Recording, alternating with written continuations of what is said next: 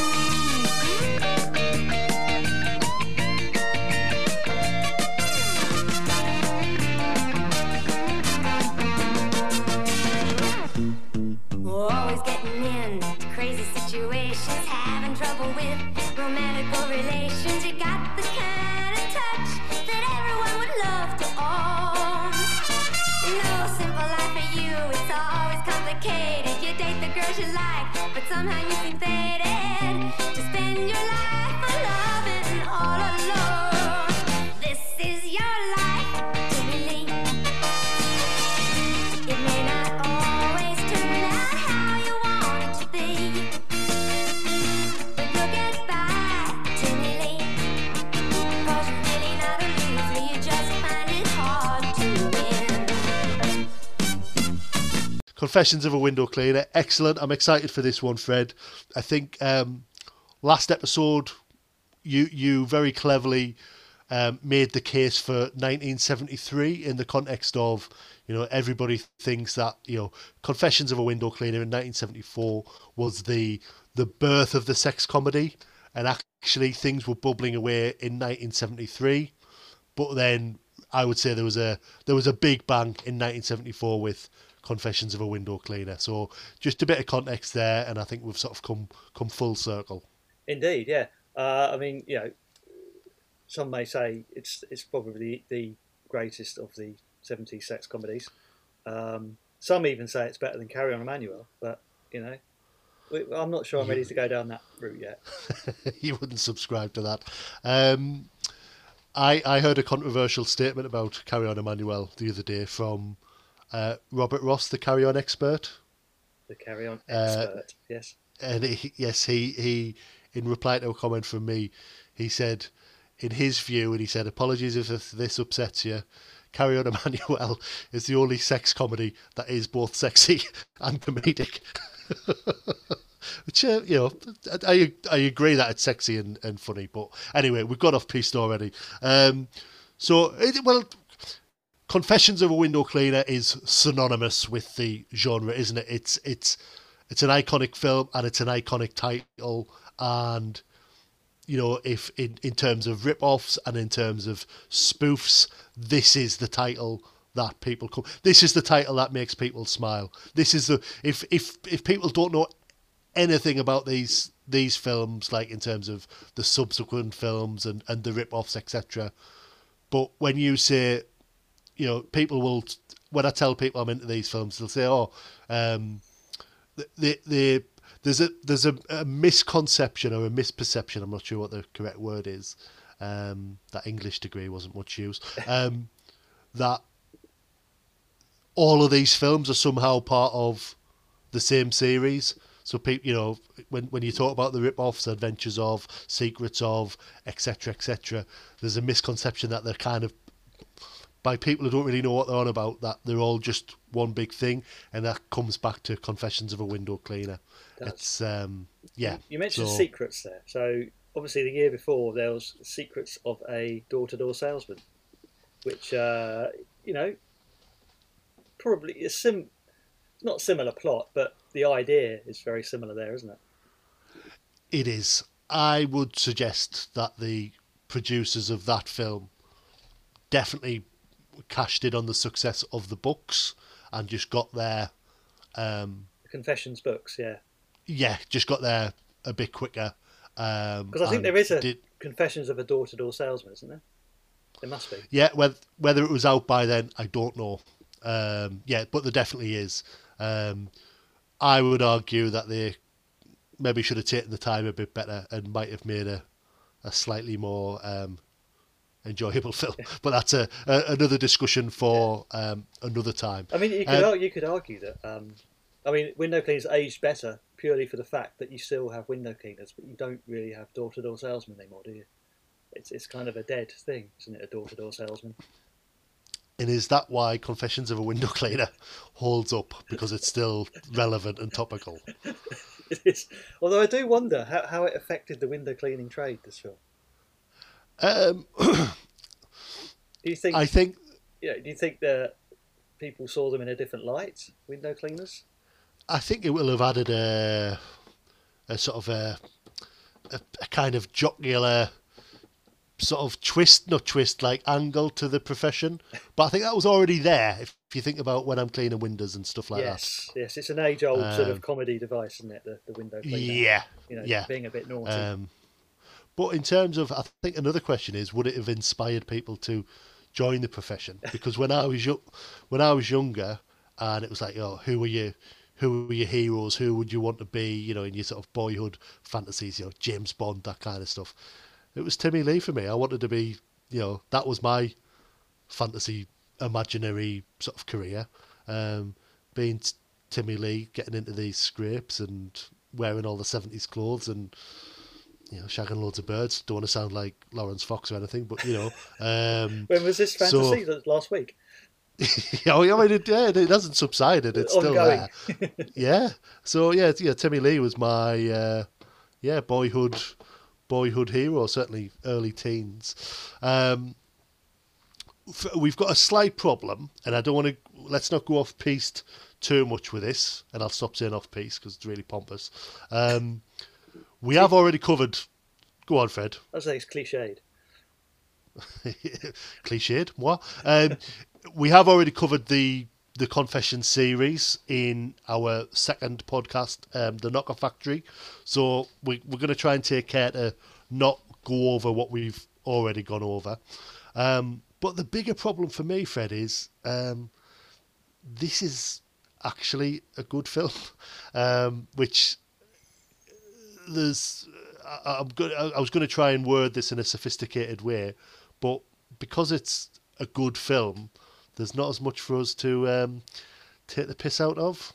Um, Uh, what, are you, are you pre- saying it's better than the Sex Thief?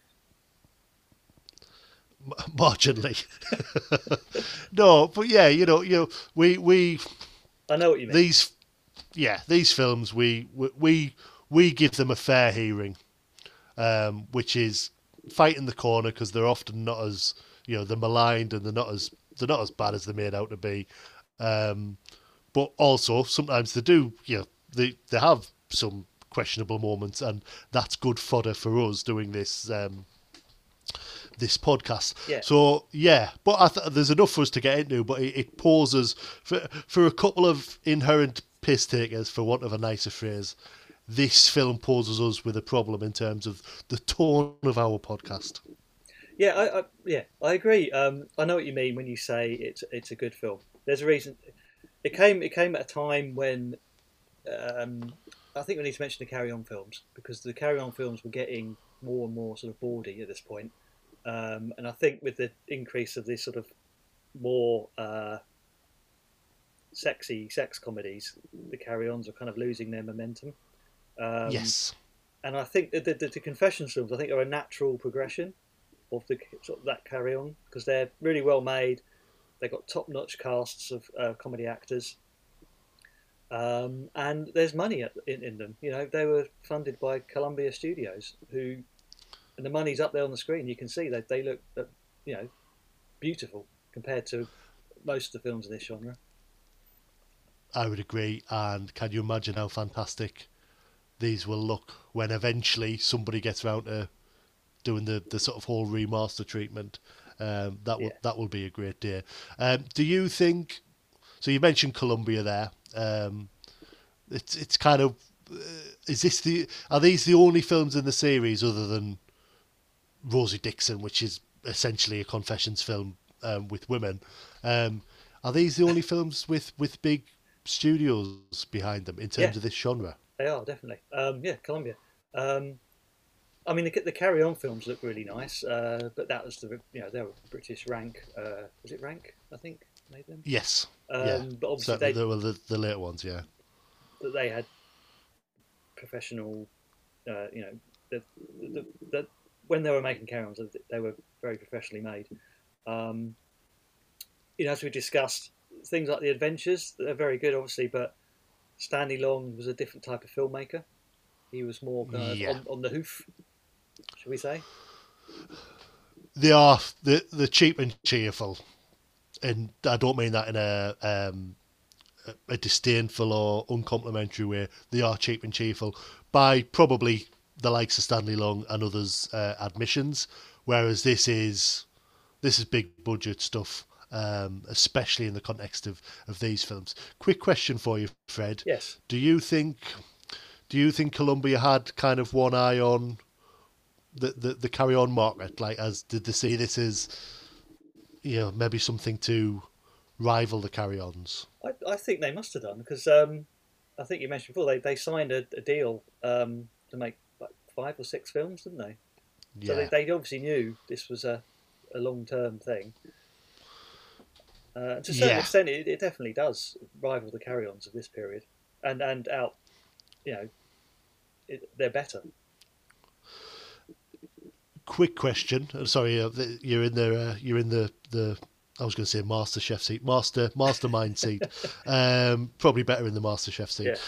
Do you subscribe to the narrative that the Confessions films essentially bumped off the Carry On films? I would say so. Yeah, not so much the confessions on their own, but that that whole sex comedy genre where the sex is more in your face, shall we say? I mean, the Would- carry-ons didn't really do nudity, did they? No. Very, No. very brief glimpses, you know, occasionally. Yes. But um, Well, n- not if not if you paused and zoomed in like some people allegedly did um, when there was nude bits. I mean, I mean, mean, in, in this film, you see Robin Askwith's famous arse. You see it quite early on in the film, don't you, for the first time? Um, Yes. I think I think it's not until well, I think it's Carry On Emmanuel's the only time you see one of the actors' arses, isn't it? The male actors, anyway. That's Kenneth Williams. Yeah, and uh, I don't think Robert Askwith had anything to worry about. to be fair, um, I mean, we've talked about somebody else's pasty white bum um, in a previous episode, but Who's? Jesus, Kenneth Williams. Um, Who's Pasty White Bomb? Did we talk about? yeah, it was Bar- Barry Evans. Oh, very. again, Robert has nothing to worry about there. Um, so, I mean, yeah, that. I mean, we'll not we'll not necessarily go down this this rabbit hole. All I will say is, the, the carry-ons were in kind of terminal decline. Sorry to use such a dramatic term, but they were, you know, quite literally because people were dying and stuff like that. Yeah. So, um, okay, very good. Where So- were we? Who am I? Who? Uh, where? Where are we? Mother? Is that you? Uh, yeah. Right. So basic plot. So what's it about? Well, uh, actually, let's roll back. We we've we've we have omitted one key observation that you've made in a previous discussion with me that Columbia probably also had their eye on the extremely lucrative um, sitcom film market because Yes. really there must have been there must have been three or four three or four of those a year at one point. Yeah, and the the hugely, much as I hate to say it, the hugely successful series of films about vehicles beginning with B. Bikes. You know how I Yes, feel I- about those. Yes, the uh, the the on the buses trilogy. Yeah. Sorry, Fred. Sorry to trigger you, but yeah, you know, the, again, big shoot, you know, big British studio, admittedly, but you know, you got they, they were Hammer. Um, I mean, the first film was number one film of the year in 1971 I at know the box office. crazy, crazy, So- isn't it? So, and and I think that that, and we'll get into it, but that sitcom feel is is definitely there in the film. But we'll get on we'll get onto that soon. So, basic plot. Talk me through it, Fred. Be gentle. Right. So basically, Timmy Lee uh, is a window cleaner, um, and the first time we see him is an iconic scene, wouldn't you say? It, Very iconic. You know, I, I would. I'm not joking when I say this. I think it's one of the most iconic scenes of 70s British cinema. Talk talk me through it. Explain why it kind of captures you so much. I I agree with you, but I think it'd be it's interesting. just uh, it just opens with, you know, the the opening bars of the very memorable theme tune. This is your life, Timmy Lee. yeah, and it's just basically a shot of Robin Askwith as Timmy Lee in his flared denim trousers. double denim. Yeah, double denim, Is- denim Is jacket, that the Canadian is that Canadian tuxedo? Texan tuxedo, yeah. Texas. and and his uh, white shirt, um, cycling along with his ladder, whistling away, chirpy chap. It's just yeah, you know, and they just follow him cycling along the. You know, it must have been pretty hard to do that with the, the ladder on his shoulder. You know, yeah. It, it really sets out its stall as a film. You would you would be sitting there, the music kicks in, brilliant theme tune, really catchy, and then you've got you know Robert on the big screen, like you say, big smile on his face, interacting with people, laughing. It all feels very you know again to, not to go overly academic. It all feels very authentic.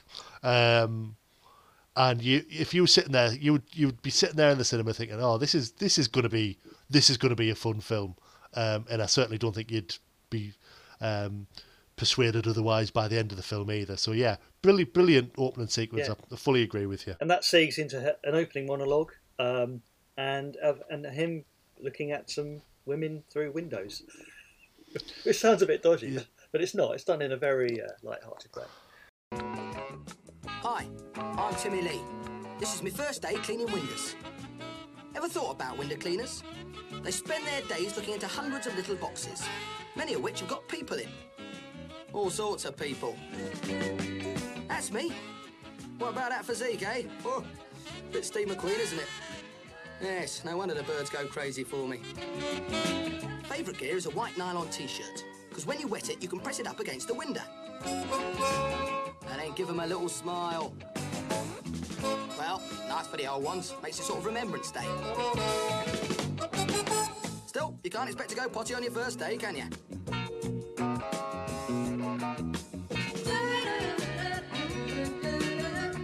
Goah, cop a load of that, eh? What a knocker factory. yeah I, I again coming back to my, my, my previous point I, I obviously spying on women per se is problematic but I, I, I even now you know almost 50 years on um, it, it just doesn't it doesn't feel too weird I mean obviously you know schools and stuff like that. That's always a bit dodgy, but you know even then, um, It's kind of a school the- he's he's at, isn't he? And but the girls are definitely not schoolgirls. Put it that way. Yeah, no, um, and they don't they don't labour. He doesn't hang around for too long. No, and it- it ends in a- thankfully. It ends in a bit of slapstick when he sort of puts his foot through the window and there's a sour-faced old teacher staring at him. Um, so, so yes, so so we've in this iconic opening sequence we've met Timmy Lee and we have the the opening narrative. So who is tell us a bit about our uh, main protagonist Timmy Lee. Tell us what what do we know about him? Well, it turns out that he is a virgin. Um, um, he works for his brother-in-law, Sid Noggett. He's the sort of Noggett of the Noggett's window cleaning firm. Um, and um, Sid thinks that Timmy needs to, you know, pop his cherry uh, because it's good for the business if he's, you know, able to service the windows and the ladies. his his commitment, his sort of his commitment to ec- de- delivering excellent customer service. I mean, it's just And it, it's not just the young. inspirational to be honest. Yeah, it's not just the young ladies, as uh, Sid says. You've got to grease the old bags as well. Uh, yeah, it's probably yeah, it's probably not one for rampant militant feminists. I would suggest. So, so yeah, so Sid's uh, sorry, Timmy's Timmy's a virgin. He's frustrated by it, as is Sid, because it's you know it's stopping him from pleasing the customers. So Sid works his magic, and it takes a couple of goes, but he uh, he he helps Timmy lose his virginity. Yes, he takes him to a strip club, doesn't he? Um, and he takes him to a lady backstage there, um, who, uh, after initial um, fumblings, um, he does the deed, or does he? Well, we, def, we talked about this in the previous podcast about this the series.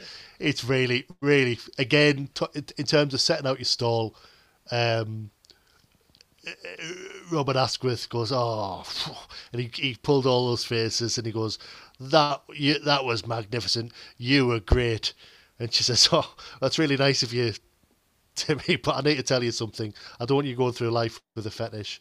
Um, and it turns out he's he's shagged a suspender. But I mean, we've all we've all we've all we've all been there. Um,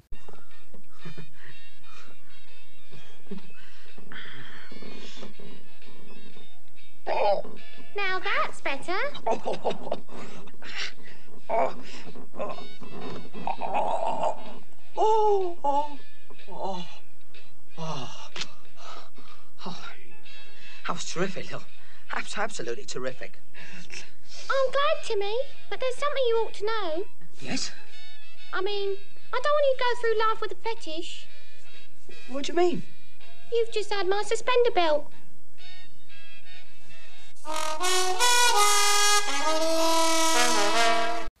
So she is um, apparently.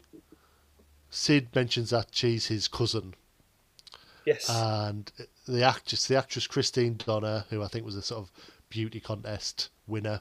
She's in a It's the Knockout annual, bizarrely, um, as a beauty contest winner.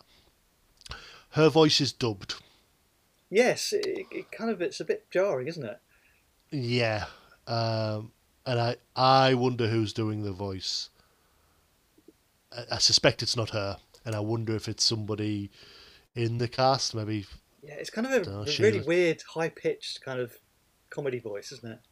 yeah, yeah. In in his book, Robin refers to it as a as a Scouse accent, but I don't think it is in the finished film. I don't know if she was Scouse in real life. and I Ah, don't know if that's because Yeah. obviously she's meant to be alleged Sid's Sid's cousin or something. Yeah. Um, but I, you know, Miriam Margolyes, she did a lot of these voiceovers, didn't she? Yes, She, did, does. didn't she she does one in a in a later Confessions film. Um, so yeah, wonderful. So, so he, he finally um, he does eventually have sex in a in a in a scene we will. Well, you could say he makes love. Um, in a scene we'll discuss later, and and then what? Um, right. So then, um, should we just talk about when he goes home? We meet his family. I think that's that.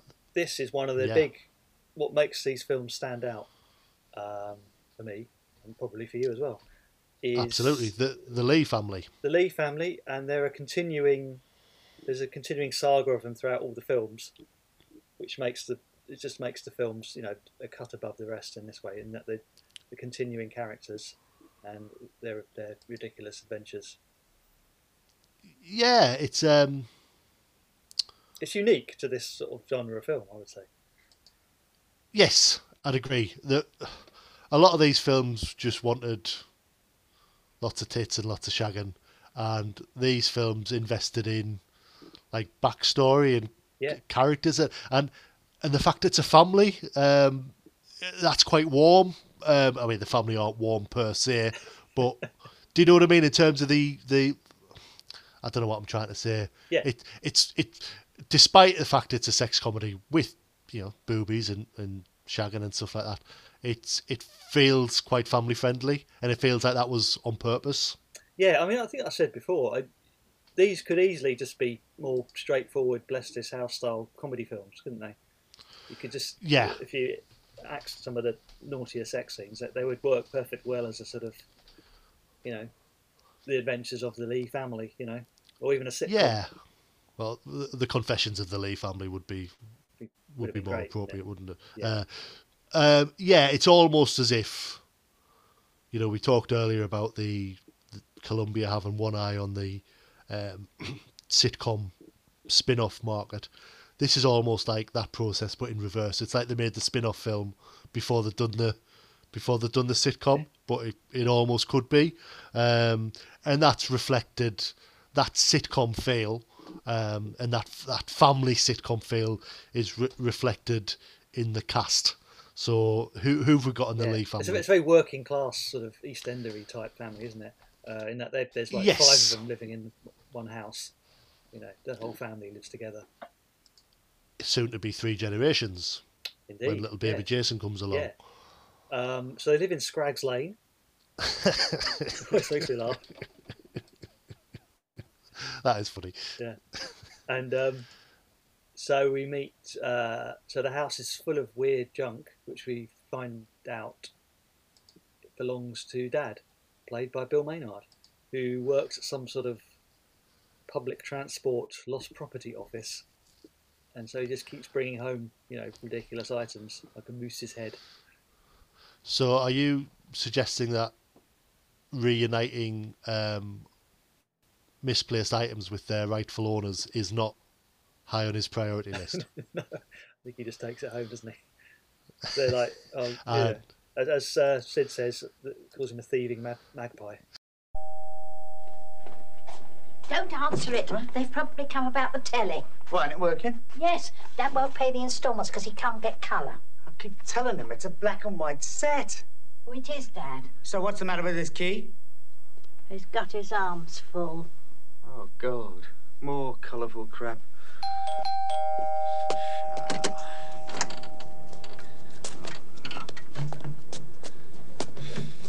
Yeah. Harpoon it yourself, did you? Oh, bloody hell.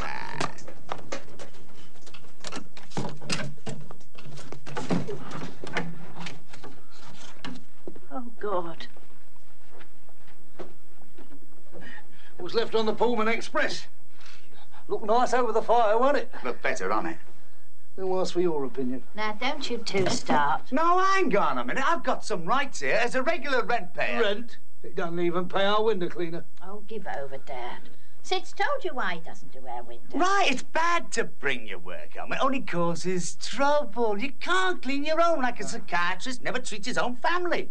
No, I don't interfere in your business. I don't try and tell me what to do with my moose. Sid, Ah, come on. Dad, I was only kidding. I think he's great. Yeah, Sure. We'll call him Clarence. Clarence. Good evening, Clarence. And what do you think of Dad? I think he's a stupid old git. You think he's a stupid old git? That's funny. Yeah, well, I still think you're nothing but a, a no-good sponger. Now, now, your dad didn't mean it. Say you're sorry, Dad. All right. I'm sorry. He said he's sorry, Rosie. It's not him. Well, I said I was sorry. It's not you. Oh, what is it, dear? That bloody thing's leering at me. Hey, don't do that. You'll break his antlers. and then in a later film, you know, with that scene having been set, in a later film, we see him walking down the stair, walking down the street in full costume as a as a gorilla. Yeah.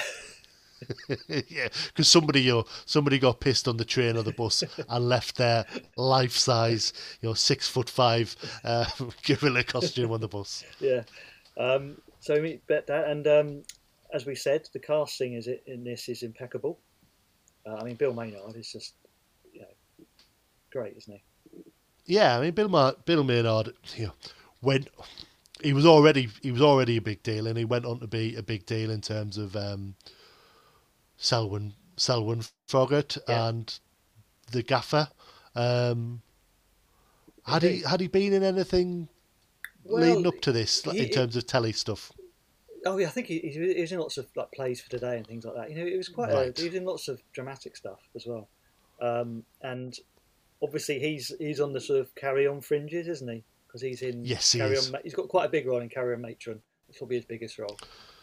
Yeah, um, carry on at your convenience as well. Yeah, Um, he he was he also had a scene in Carry On Abroad, but it was cut. I That's think he was yeah. involved involved in the travel agency. that's right. He was, wasn't he? Yeah.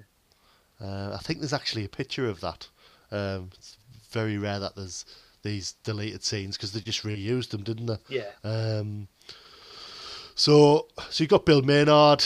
Um, I thought he was playing sort of older than his age, but he probably was pushing fifty at the, at this point.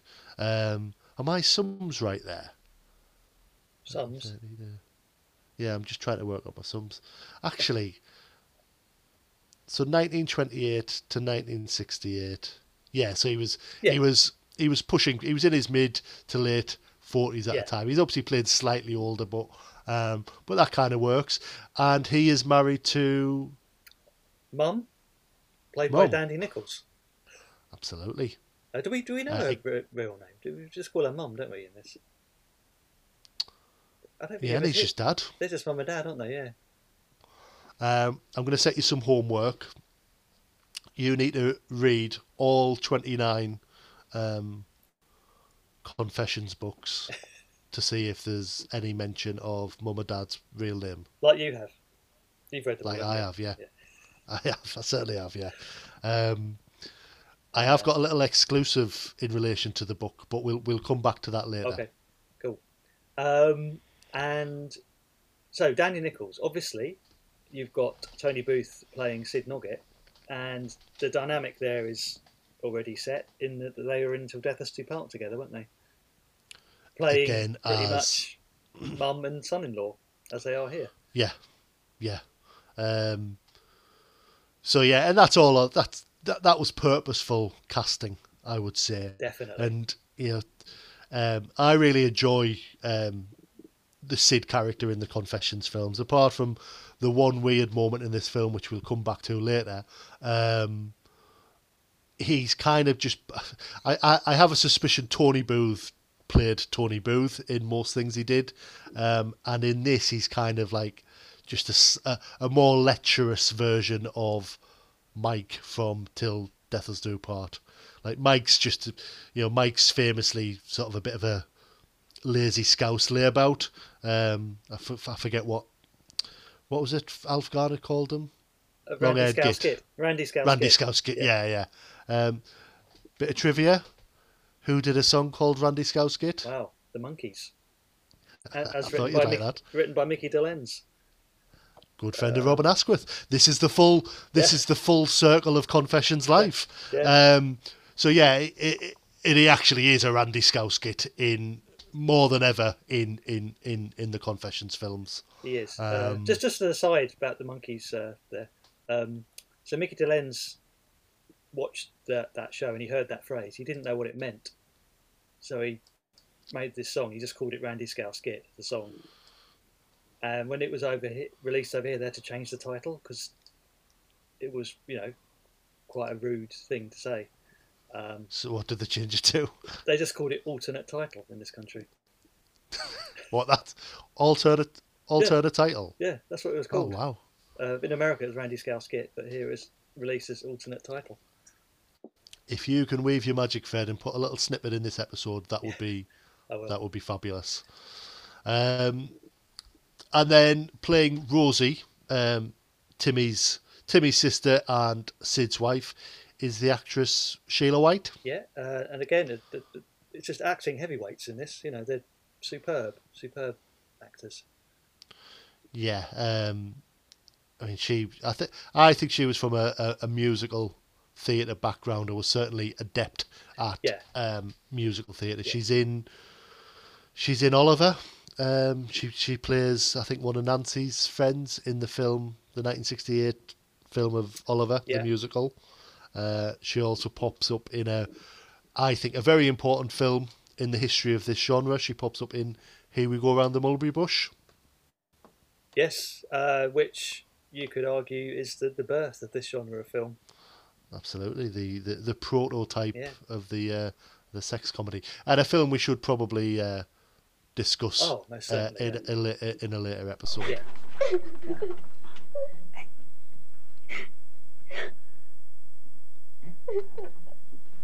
It's time I fork the potatoes. Rosie, love, I said I was sorry, but what with Timmy and everything, I had a lot on my mind today. Oh, I bet. And not only on your mind. Don't be like that. Well, my friends get around too, you know. They see a lot of your ladder, but not so much of you. Rosie, sometimes I've got to be sociable. You don't think I like drinking all them cups of tea, do you? It's part of building up the business, Rosie. I'm doing it all for you, love. Oh, all right. I'll forgive you. But watch it. Because, Sidney Noggett, one extramarital. And I'll cut it off. So we've we've met the family.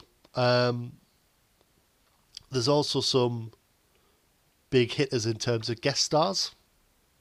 There is. Um, so let, us just uh, talk a bit more about the plot briefly, shall we? Have I skipped the plot? Yeah, I don't think we got Business as business as yeah. usual. yeah. So the plot is so basically the adventures of Timmy um, meeting encounters with all these lovely ladies, which we'll discuss in a bit. Um, but he meets a a lady who he really likes, who Elizabeth Radlett, who turns out to be a policewoman, uh, much to the chagrin of the family. Um, you know, there's, Did there's you a- put the shag in chagrin? yeah. There's a great scene where she's waiting at the door in Scraggs Lane, waiting for Timmy to come out in her full uniform, and Bill Maynard's cycling up, and he's got some some trinket under his arm that he's stolen, and he he sort of sees her and sort of wobbles around and sort of cycles off away. So who plays Elizabeth? Uh, the lovely Linda Hayden. Indeed, she Uh, is lovely as well. It has, and she's still lovely, um, but she's delightful in this film. Yeah. Um, and again, this film is certainly different from the rest in that it's got more of a sort of, you know, standard plot, really. It's almost a romance plot, isn't it? Um, Yeah. So the, the underlying plot is basically Timmy courting her, um, and eventually they get engaged, and the big finale scene is um, them getting married. Or not getting married. again again uh, yeah we see them all done up in you know timmy and his top hat and stuff um echoes of bless this house the film version Yes. um which obviously you know robin starred in made a you know made a huge impact in that film and i think that just kind of comes back to that that slight argument about the the sitcom sitcom feel to it um So what happens? So So, basically, yeah. he doesn't make the wedding, does he? For what happens? Well, he, st- he, st- he steps out of uh, Scraggs Lane and there's a there's a dolly bird going past, and he's checking checking her out, as are two removal men carrying a, a massive rolled up carpet. Indeed, one of them says she's got see-through Charlies, whatever that means. I think he's referring to her top. You can see her sort of breasts through the top. Yes. And then doesn't he reference her needing a lift to Bristol? Yeah, I wonder if she needs a lift to Bristol.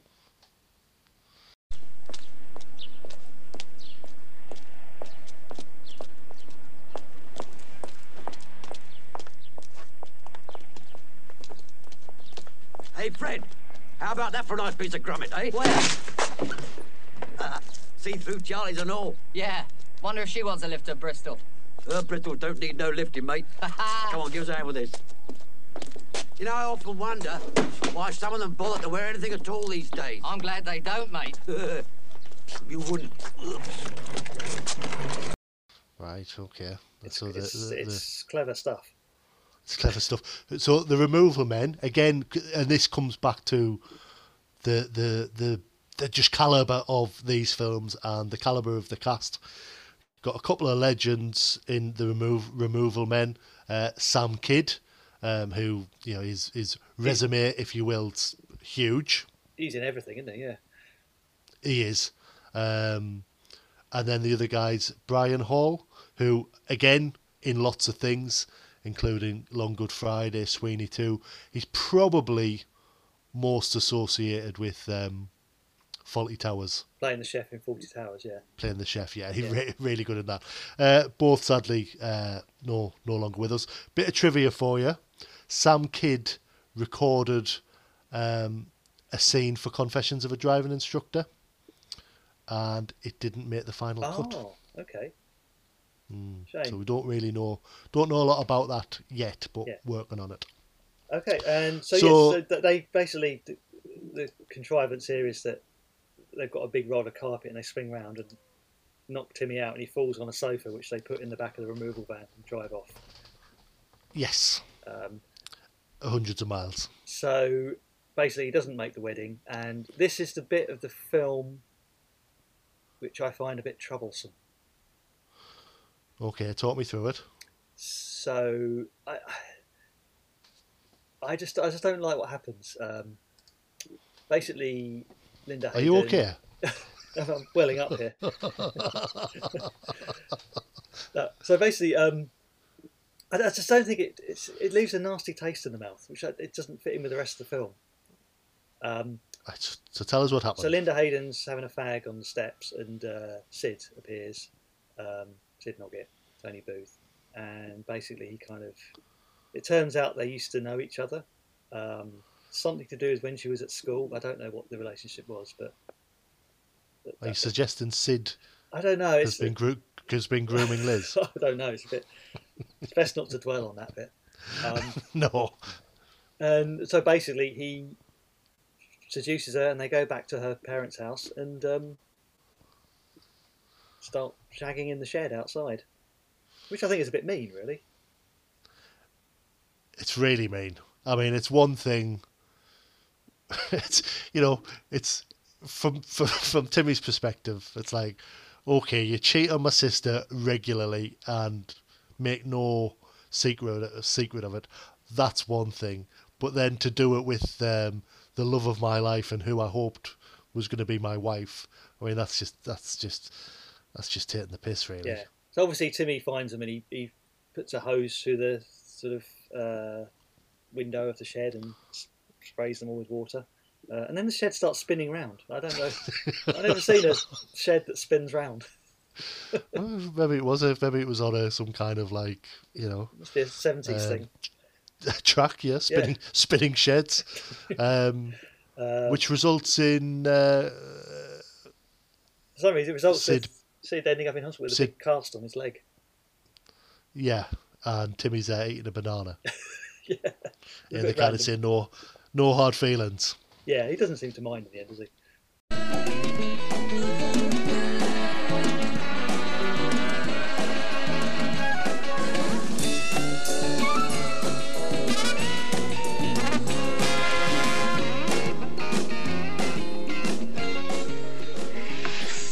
Behave yourself. I said I'm going to have to put you in handcuffs.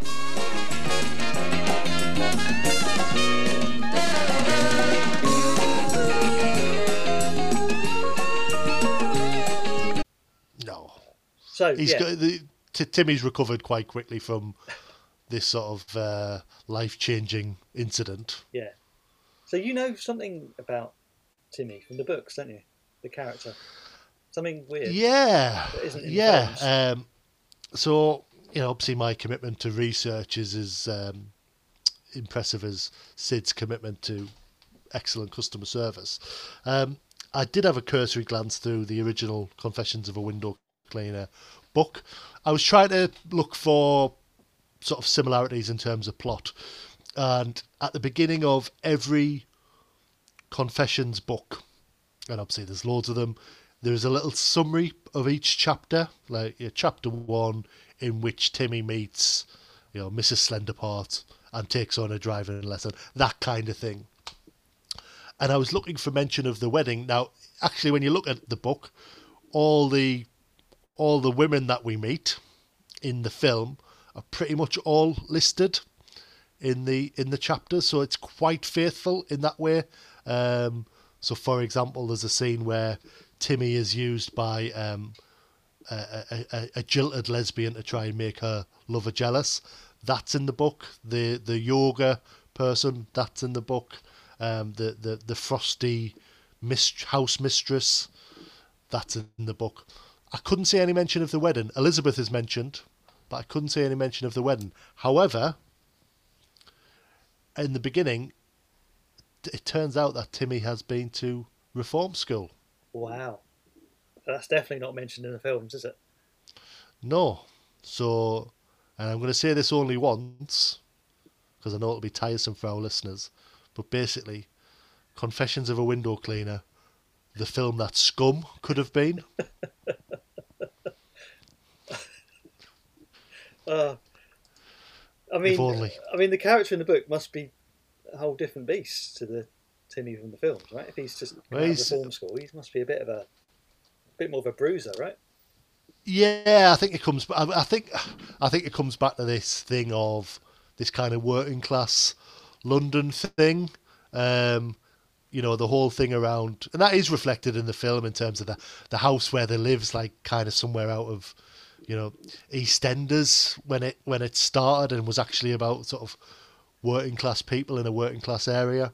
Um, that this this nervousness about this just just natural the whole family is shocked by even even mum's shocked by the fact that Timmy's with a policewoman. So this kind of um, just general you know mistrust of of police. And I think it's kind of that um, you know just on the fringes of criminality. So I imagine he was a a thief or something like that. And Timmy Lea. So Yeah. we don't know if they actually consumed their relationship, um, because the various there's various scenes in the film where Timmy's trying to get his end away. Uh, she's very kind of standoffish, isn't she? She won't let him, you know, go the full four bases, um, so to speak. It's only when he says, you know, why don't we get married that she strips off and they, they sort of get down to it. Um, however, there's something putting Timmy off, isn't there? yeah so He doesn't not quite stand is- up to the occasion, does he? Because no they're in the bedroom of her Does- parents. and her father is essentially the chief commissioner of the police or commissioner of the police. Something like that, yeah. Played by So a very very senior, played by the legendary John Le Mesurier. yeah, um, playing him in the you I- know, I- the usual manner we're accustomed to of the characters he plays. Yeah, uh, uh, less is more with John Le Mesurier. um, he, he has, you know, he, he he does his thing, and I'm I'm sure it wasn't effortless. It's that it's that thing when somebody does something that seems so effortless, and it probably was quite hard work, and he was working on instinct and you know timing and stuff like that, but very very effortless. Um, I mean, he, John Le Mesurier was huge. Dad's Army was 1974. Dad's Army was still a big deal. I mean, Jesus, it's 2023 and Dad's Army's still a big deal. Exactly. Um, but it's it certainly was in 1974, and I think this is the the the the power of a big studio, the pull of a big studio. Definitely. So yeah, so basically, he's, Timmy's trying to get it away, and he keeps looking around. There's photos of uh, this police commissioner just like staring at him, Um, and it, it culminates in a sort of an imaginary picture he sees of John Le Mesurier sort of holding Timmy by the scruff of the neck. So we've got a fantasy sequence. Yeah, which is uh, probably the only one in this series, isn't it? Sort of fan- I know we've got the monologues, but an actual fantasy sequence is more sort of Mulberry Bush style, isn't it? Yeah, yeah, it's not it's not particularly usual, but I think again, I think that comes back to the sort of the the aspirations with this, with Confessions of a Window Cleaner, set out to make a a proper film. Um, as I said at the beginning, this is a this is this feels just like a a proper film with a good plot, beginning, middle, and end, high production values like you've described. Um, and stuff like that. Yeah, the the, the, the, they weren't, you know, pardon my French, but they, they weren't pissing about here, were they? Certainly not.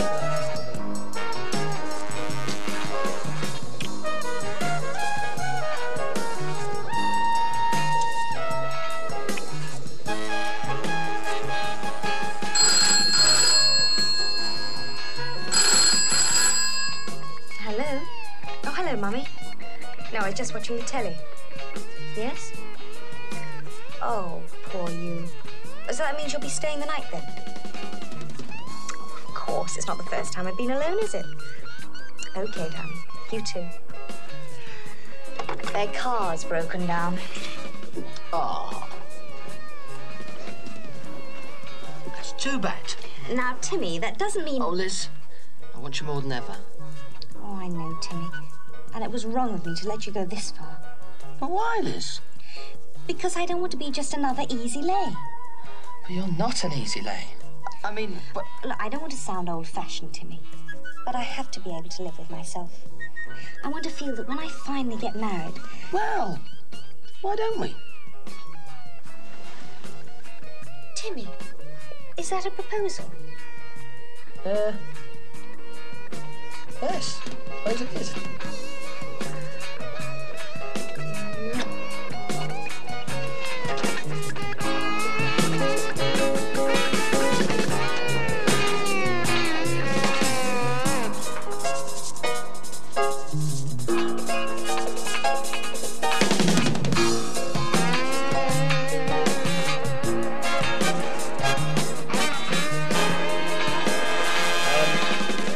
So, yeah, that's the basic sort of plot, isn't it?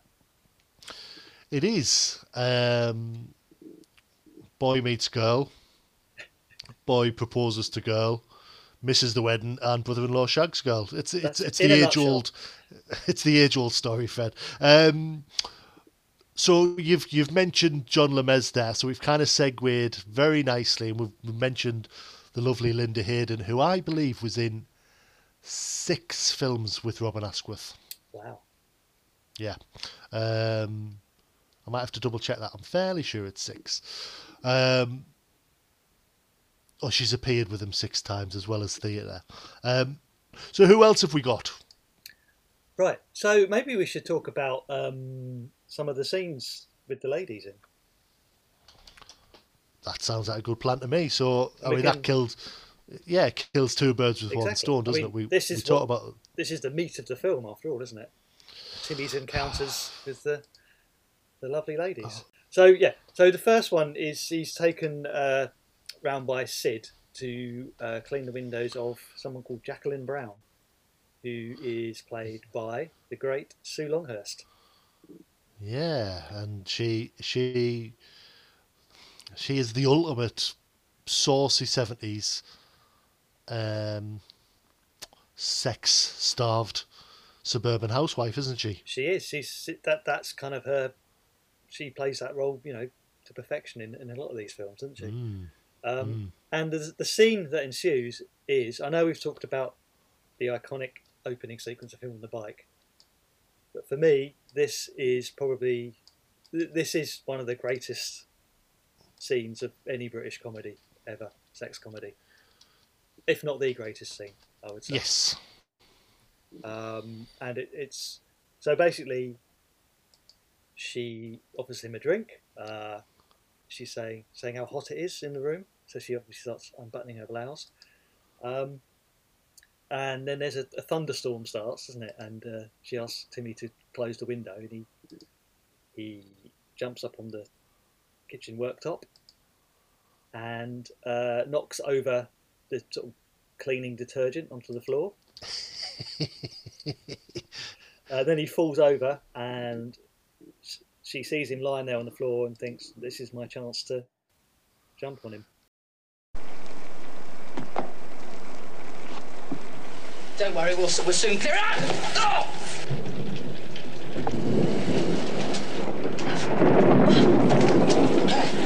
Oh, I'm, I'm sorry. I'm, I'm afraid I've made a mess. Already? Uh, no, you see, I've upset the. Uh, mm, mm, uh,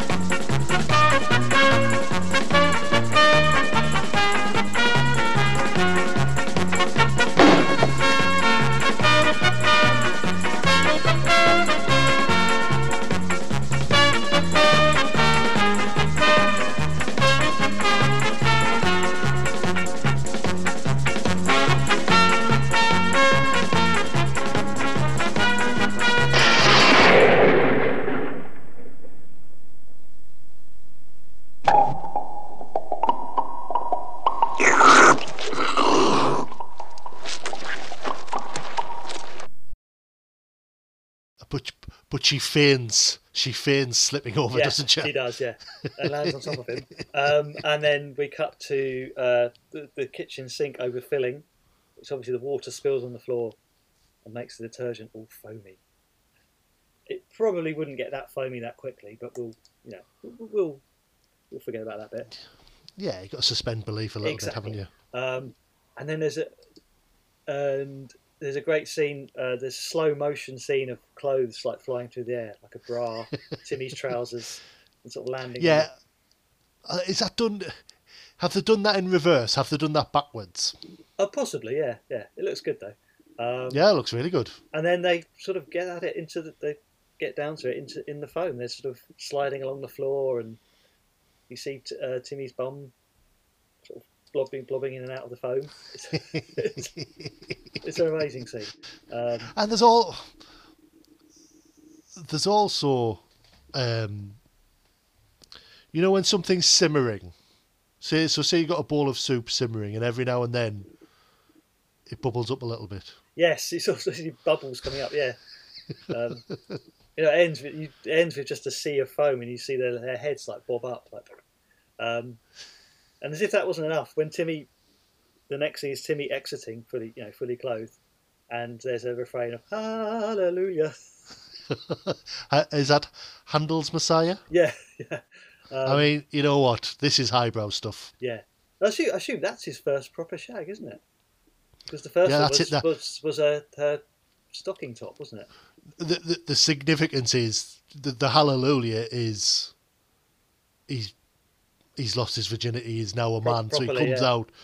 Yeah, he comes out. Hallelujah! He gets his book out, ticks it off, and his shoulders are raised, and he's immensely pleased with himself. And you could argue that in the the the confession series in earnest has now begun. Well,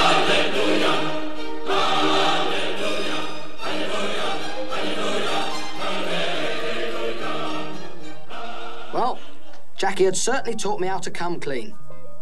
Now I know what they mean by the ultimate detergent. Talk about soft hands and forever blowing bubbles. Taught me something else too. It's just like learning to ride a bike. Once you find you can stay up, there's no problem. In fact, right there and then, I could have won the Tour de France, ladder and all. Yes, indeed. Um, so then, quickly following on from that, he meets uh, Miss Prendergast, played by the lovely Katja Wyeth, who uh, in, you know, splendid in a nice sort of green gown. Um, and their conversation starts with her saying that you know she doesn't think she's that attractive. You know, she wears glasses and she's a teacher. You know, her hair's up. Um, I mean, obviously she is you know, really attractive. She's very good, and I, I suspect I don't really know much about Katja Wyeth other than, you know, I assume she was a model, and lots of her, lots of her roles are, ki- you know, there's, there's lots of roles where she's not really doing much other than just being kind of sexy, if that makes sense. Yeah. But I think she's, I think she's really good in this, and I think that's because it's a good script. But I think she plays it really well. The the chemistry between these two is really nice. Um, it's it, it- God, it sounds silly. There's there's a warmth to it actually, um, and it's not.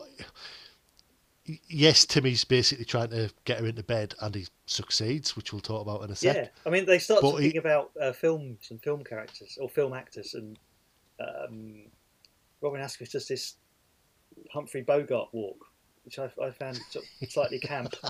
I don't know what the walk is. But he's supposed to be walking like Humphrey Bogart, whoever that is. Uh, it features one of my favourite lines because she the the quoting films, and she says, uh, "If you want me, just whistle," and it's she, she's all sultry, and then he goes. I mean, I can't whistle myself, but Yeah. um, yeah, very good. And they talk Uh, but yeah, Jo- no, it's John Wayne and True Grit. yeah, it's um, but it, as much as he's trying to get her into bed, it doesn't feel cynical. It feels like No. the, the, the both it's both sort of buzzing off each other, if you will. Definitely, yeah. And this is another iconic scene. Uh, in that we we get uh, the first proper full view of the famous arse. True grit.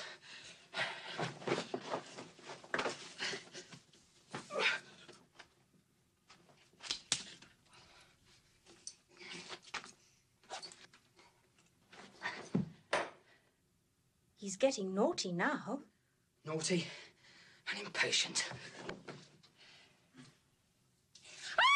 What? Oh! Oh! Uh, scissors! Scissors! Uh, scissors.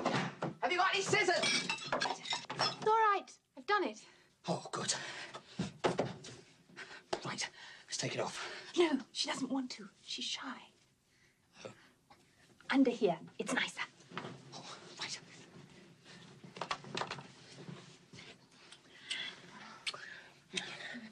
No, no. He's got to say hello to her first. Oh. Hello. Hello. Oh, yes. Oh, she likes that. You get a quite a good Yes. big kind of back shot close up of of the uh, famous Askwith bum. I mean, you see it briefly in You- the you- previous scene, but this is the first kind of you know full on. You sound like you've sort of freeze framed this quite a bit, to be honest with you. For research purposes, of course. she just a bit of trivia about Katja Wyeth. She she definitely turns up in the Sweeney at one point. Um, she f- frolics with Malcolm McDowell in A Clockwork Orange. And her final film credit, any guesses? Uh, no, tell me. Number one of the Secret Service. Oh, one of my favourite films, as you know. Absolutely, yeah. So, well, obviously not because you didn't know she was in it. So, um, so yeah, good scene, and it's it's it's notable in that um, there's you know trigger warning everyone. There's no nice way to put this. It is notable in that he goes down on her. Yes, uh, she starts referring to her, you know, bodily parts by by a sort of calls them sort of they. She sort of says she needs uh, attention down there, you know, Yeah, and uh, yeah, so you know, Robin does his, uh, Timmy Lea does his duty. and again, that it, it's almost like that should feel a bit weird, and that should feel a bit like, oh, that's full on, but it, but it's not. It's all, it all just feels perfectly okay, and I think that's because I think they thought this shit through. To be really honest, I think the the, the it sounds like I'm taking the piss here, d- done tastefully. Yes, but obviously um, they don't quite manage to uh, fulfil themselves because somebody they are comes rudely home. interrupted. Yeah, Now- who is that? Well, I know we've discussed this before, but I've still not got a definitive answer to this. Richard Wattis arrives, saying, "Hello, I'm home. I'm coming out." Now, it's unclear. Is he her father or her husband? It's the way they Uh, talk. It's, it's unclear. It could be either. I think, I think you should go with which kind of let your imagination loose, whichever goes, whichever works best for you. Well, I suppose, but the reason, if it was the father, he wouldn't just walk upstairs and burst in her room, would he? The husband would. I mean, her dad wouldn't do that, would he? Or would he? Um, I I think let's put this. No pun intended. Let this. Let's put this to bed.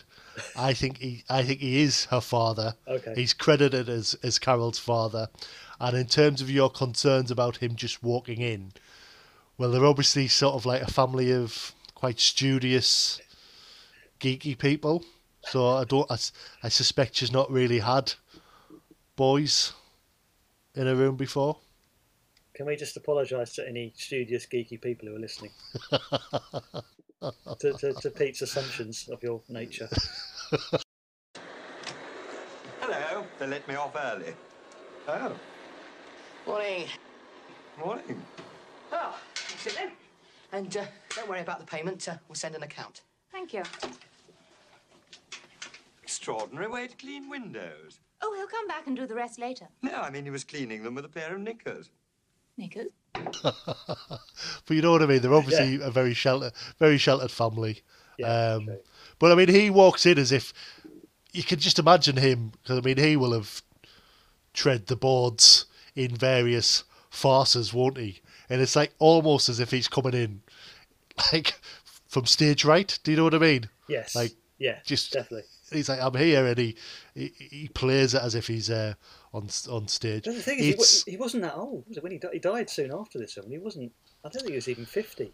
But he looks kind of really old. Uh, he was he was sixty three when Oh, he died. Oh, I thought he was Uh, no, uh, I've just I've just looked it up. But I mean, again, no age really. Um, other than a couple of TV movies, this is his final movie credit. Wow. Okay, so that's his final movie, right? But he has form uh, for this sort of film. He's in probably his, for me, his best known role in this genre is in. Um, it's not as well known a film, Sex and the Other Woman, where he plays sort of uh, sort of doctor introducing all the, the little segments. All right. Psychiatrist, I I've think not- he is. Is he a better psychiatrist than Barry Evans? is it a close call? Yeah, equal, equal. Um, but know, this the scene ends with a great payoff gag where uh, Timmy is uh, cleaning the windows with uh, Katja's knickers. Yes, which I think's been uh, utilised in certainly the, uh, the the poster for the American release. Yes, and then there's a bit of banter when they when he gets back to uh, home and uh, Mum finds the knickers in the in the bucket, and uh, they think uh, Dad thinks that uh, you know Timmy's a bit odd wearing women's knickers. And I should put some Dettol on your mouth, Fabio. Oh, yes, I'll do that too, sir. Uh, good night, ma'am. Oh, yes, well, good night. So nice. He's lying, of course. Lying. Oh, yes. You can't get all that blood round your mouth unless you've been in a fight. Wasn't blood, John. It Hmm? was lipstick. Lipstick? Hmm. Oh, Christ, is he one of those? Uh, it's a strange one. The whole premise of Carry On, uh, sorry, not Carry On, Confessions of a Window Cleaner is like Sid saying, you need to basically have sex and have more sex because it's good for the business. So that's the opening sort of premise. But then the, the rest, the rest of the series is basically Sid getting mad with Timmy for having too much sex. Yes. and it and it being bad for business. Yeah. Um. So Um, anyway, Well, there's there's an odd little sequence uh, a little bit after this where um, it's kind of like a silent sort of slapstick sequence where Timmy turns up at a house and the husband comes home and then you look up and you see uh, Sid climbing out through the window in his pants and running down the ladder at sort of high speed. Is that um yeah, yeah, that's that's pop performer I assume, isn't it? Or is Uh, it later on in this film? It's in this film, yeah. Oh yeah, yeah, because they've got the. they've It's got just the there. It doesn't really fit in. It's just kind of put in there. Like I guess I thought it was such a good little scene. It's just these randy window cleaners. They're all the same. Yeah. So, uh, right, okay. So who have we got next? Um, oh, I don't know what her name is, but he's in. It just suddenly cuts to him in bed with this woman. Um, Is it Olivia Munday? uh, is that the one with the, with the tiger rug? Yeah, Yeah, cur- yeah. cur- curly black hair. Yeah. Yeah. Um, so again, it just kind of st- the scene just starts with them in bed. It's kind of like there's no kind of build up.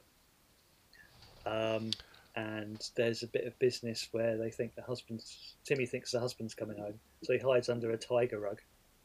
The Yes. Floor. Um, yeah, a bit of business of being trodden on. And, um, it turns out the man isn't her husband, but a landlord, I think. Is there a suggestion she's a bit of a prostitute? Well, she says that's how he likes to be paid. So Yeah. um, Um, she's Brenda. So, what is significant about Olivia Munday in terms of,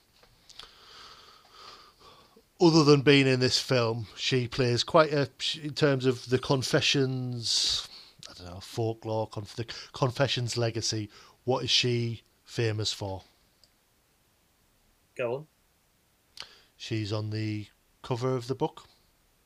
Oh, wow. Okay. Um, yeah, and she's so she was using the publicity. I've got a, a copy of Titbits magazine. Well, as you know, I've got numerous copies of Titbits magazine, Yes. um, and she For research purposes. for research purposes. And again, that image or a variation of the image is on the cover. Um, I've actually got Robin's actually signed it for me, which is very nice. Nice. Um, she's also in.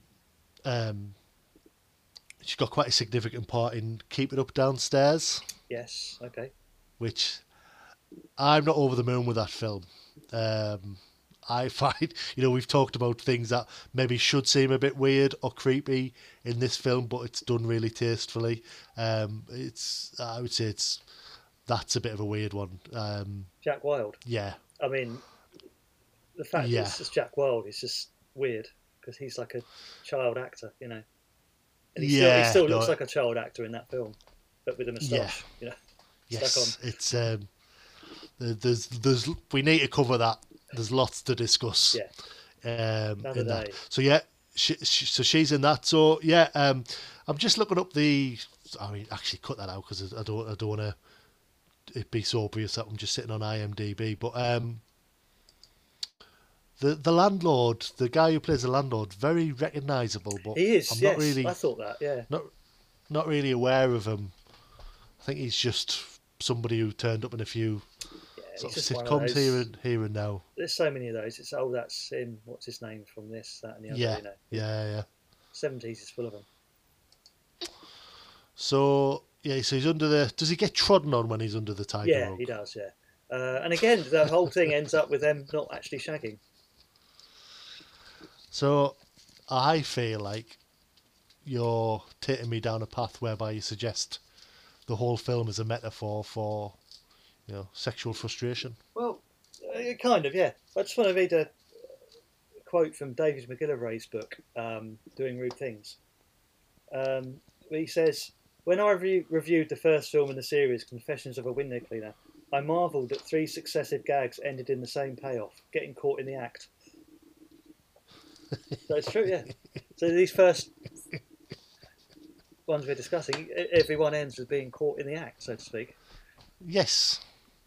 Um, which is a staple of this sort of film, isn't it? You know, the, that's why we love it. Yeah, well, that's that's often where the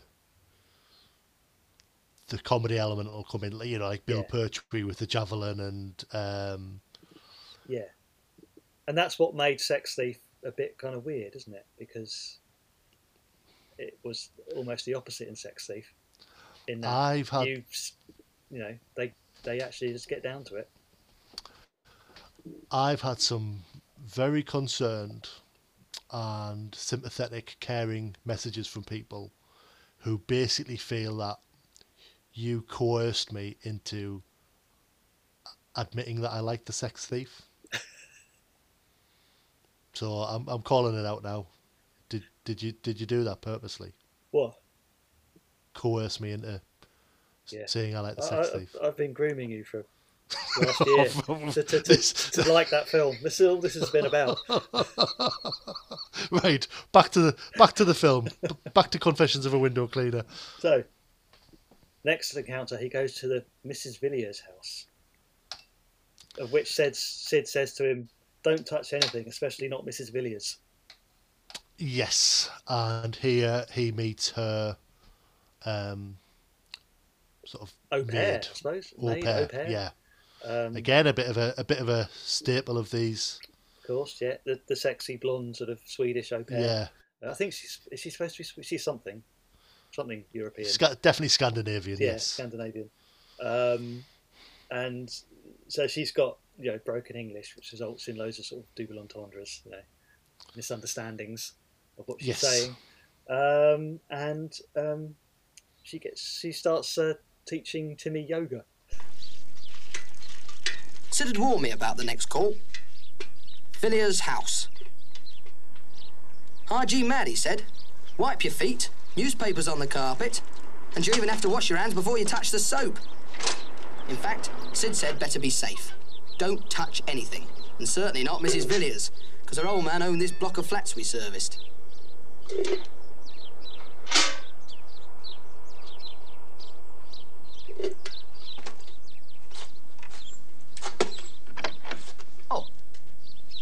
Hello? Uh, window cleaner. Please? Uh, windows. Ah, Mrs. Villiers instructed me to let you do it. Oh, did you now?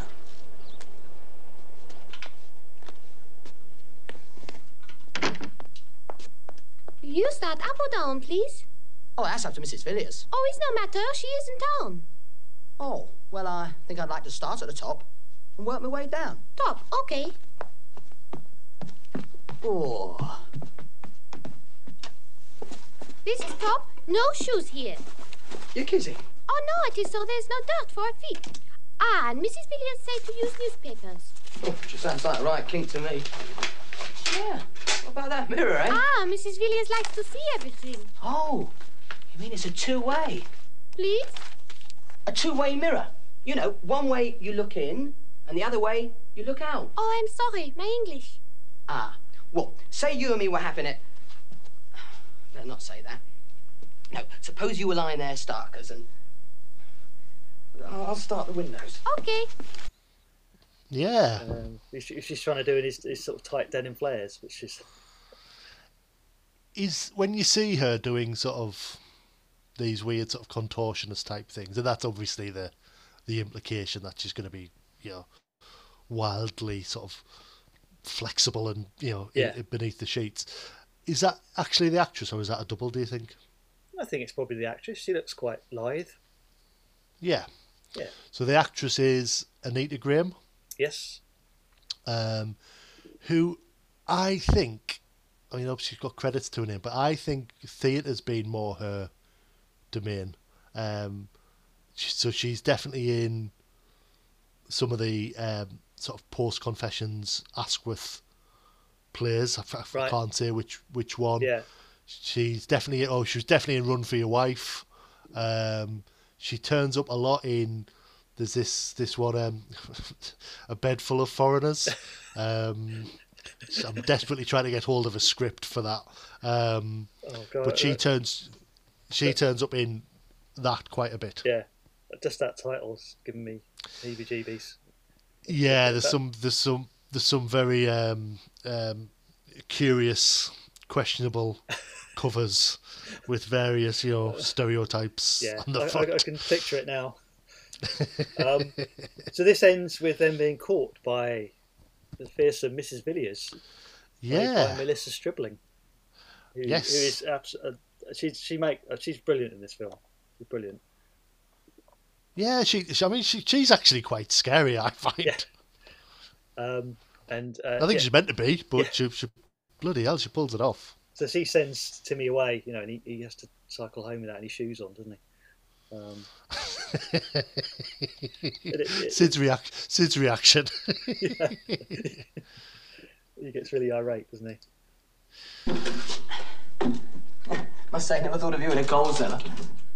And how did you think of me? Well, you like everything so clean, don't you? Oh, tar.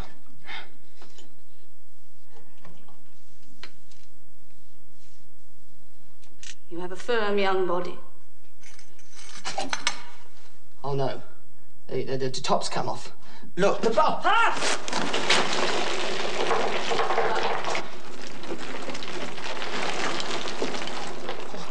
I'm, I'm sorry, it, it, it sort of came off in my hand. You're just a dirty little boy, aren't you? Oh, d- don't worry, it's only coal. Uh, look, look, here, let me put it on for you. Stay where you are. You're filthy. Oh, rinse off. You're not going to walk through my house like that. Oh, of course not. I'll take my shoes off. You'll take your clothes off. Pardon? Every stitch. Off. Then we'll give you a bath. Oh, now, wait a minute.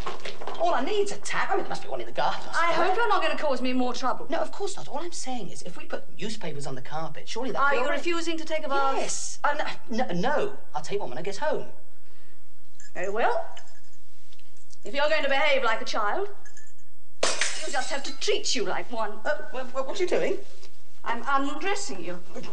Not get up.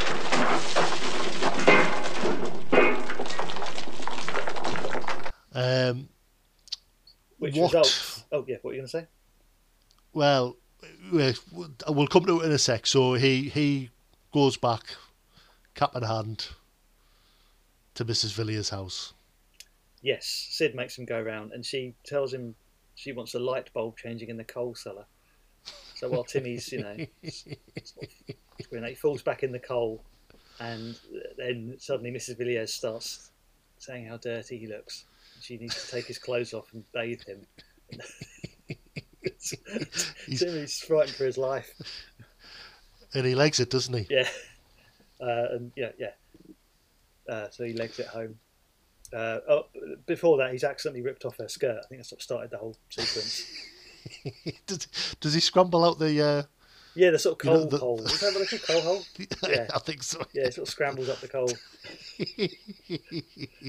um, so she is a person of interest.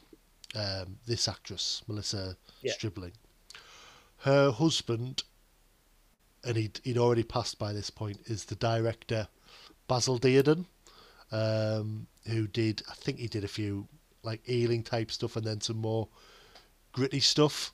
Um, he did Victim, I think, with, I think Dirk Bogarde. Yes, Dirk Bogarde. Um, but their son, James Dearden, um, directed, I think he wrote, um,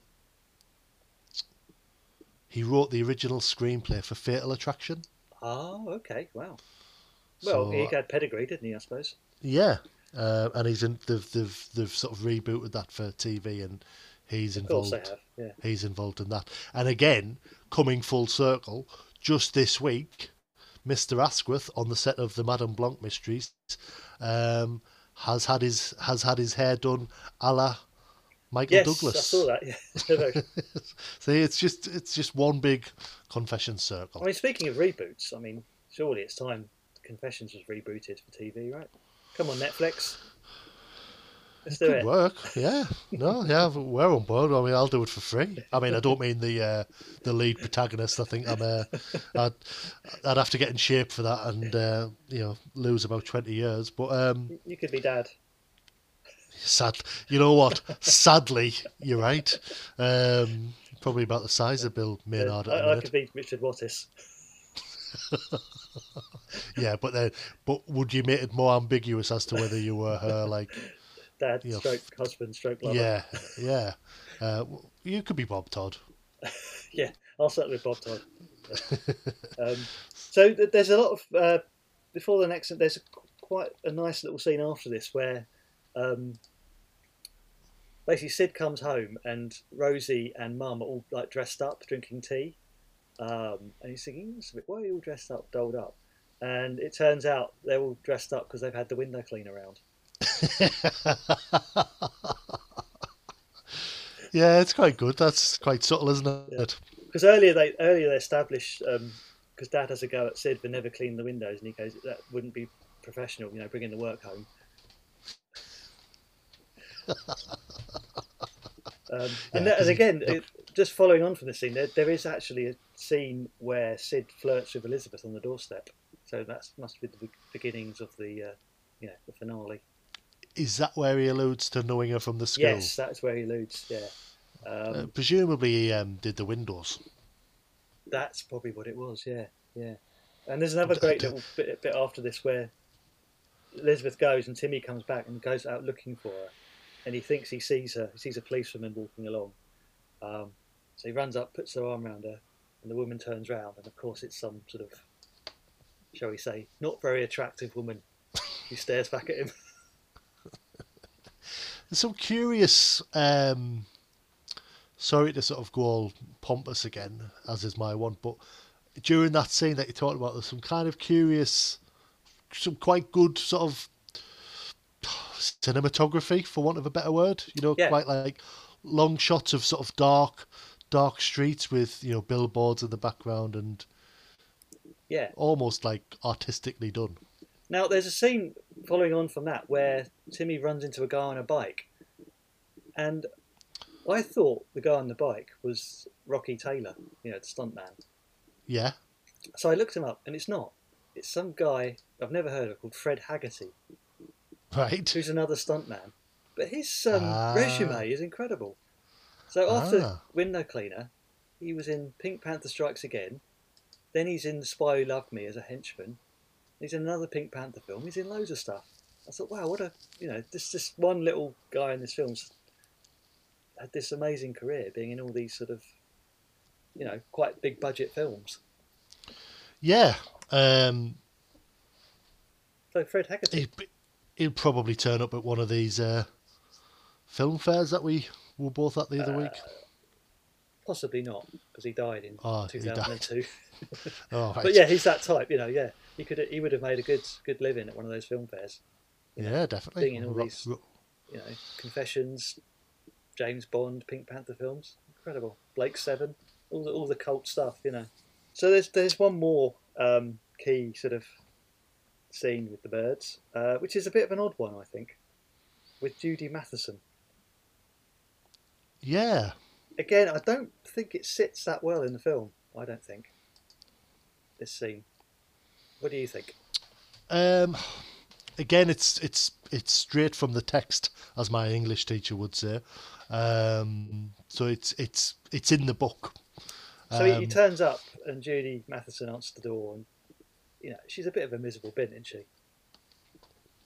the character, you mean? Yeah, the, the character. Yeah, just to be clear, the character. Yeah, yeah. Um, and you know, it's, it's kind of a bit. It turns a bit kitchen sinky, doesn't it? It's kind of a bit goes a bit sort of serious. This bit. Yeah, it's um, It doesn't really fit well with the rest of the film. I find. it's not a hugely.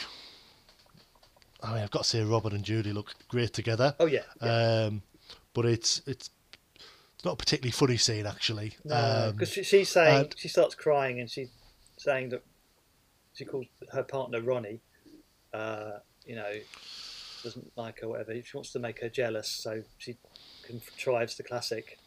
You know, well, let her catch us, let him catch us.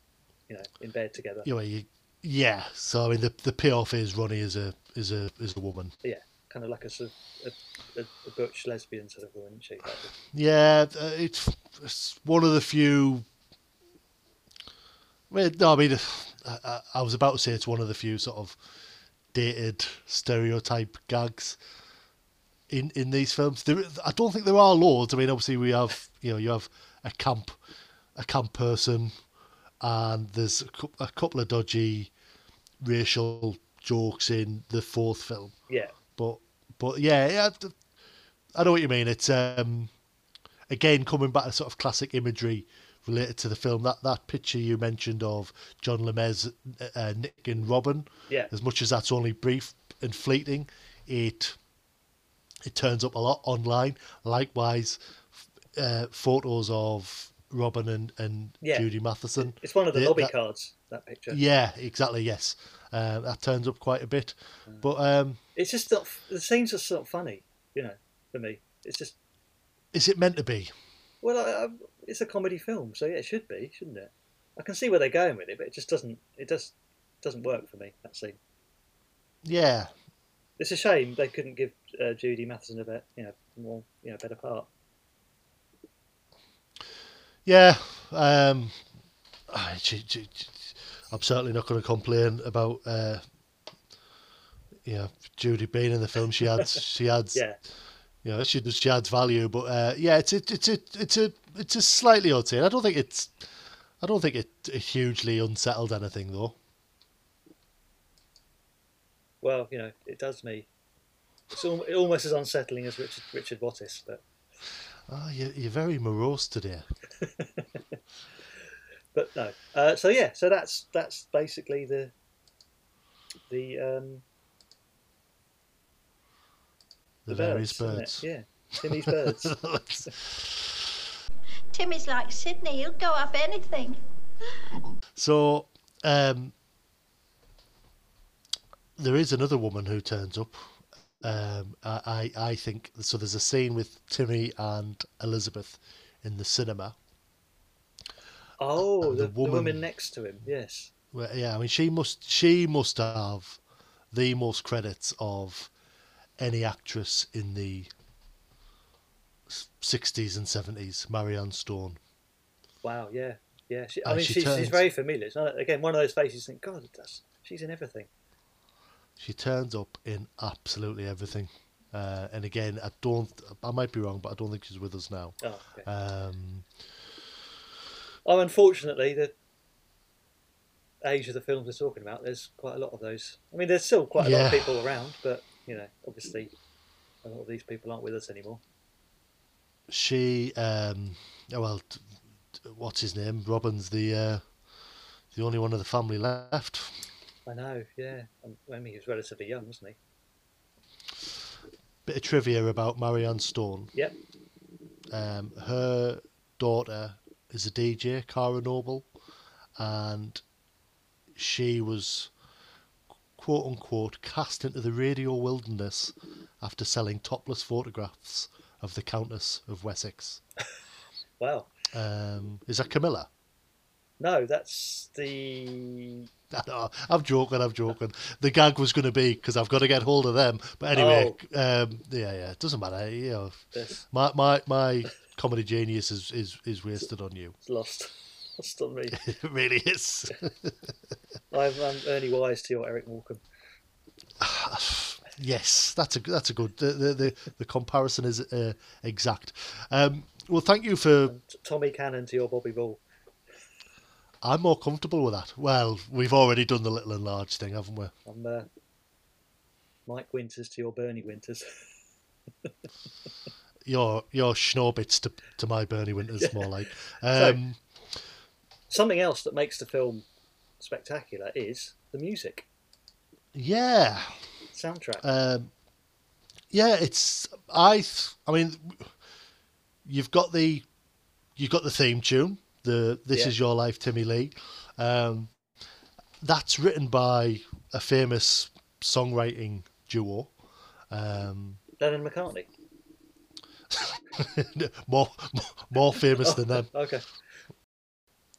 So, This Is Your Life, Timmy Lea, is written by Roger Cook and Roger Greenaway, who are an extremely were an extremely um, successful songwriting partnership, and they did collaborate, you know, with you know as a as a couple with others, um, and and and separately.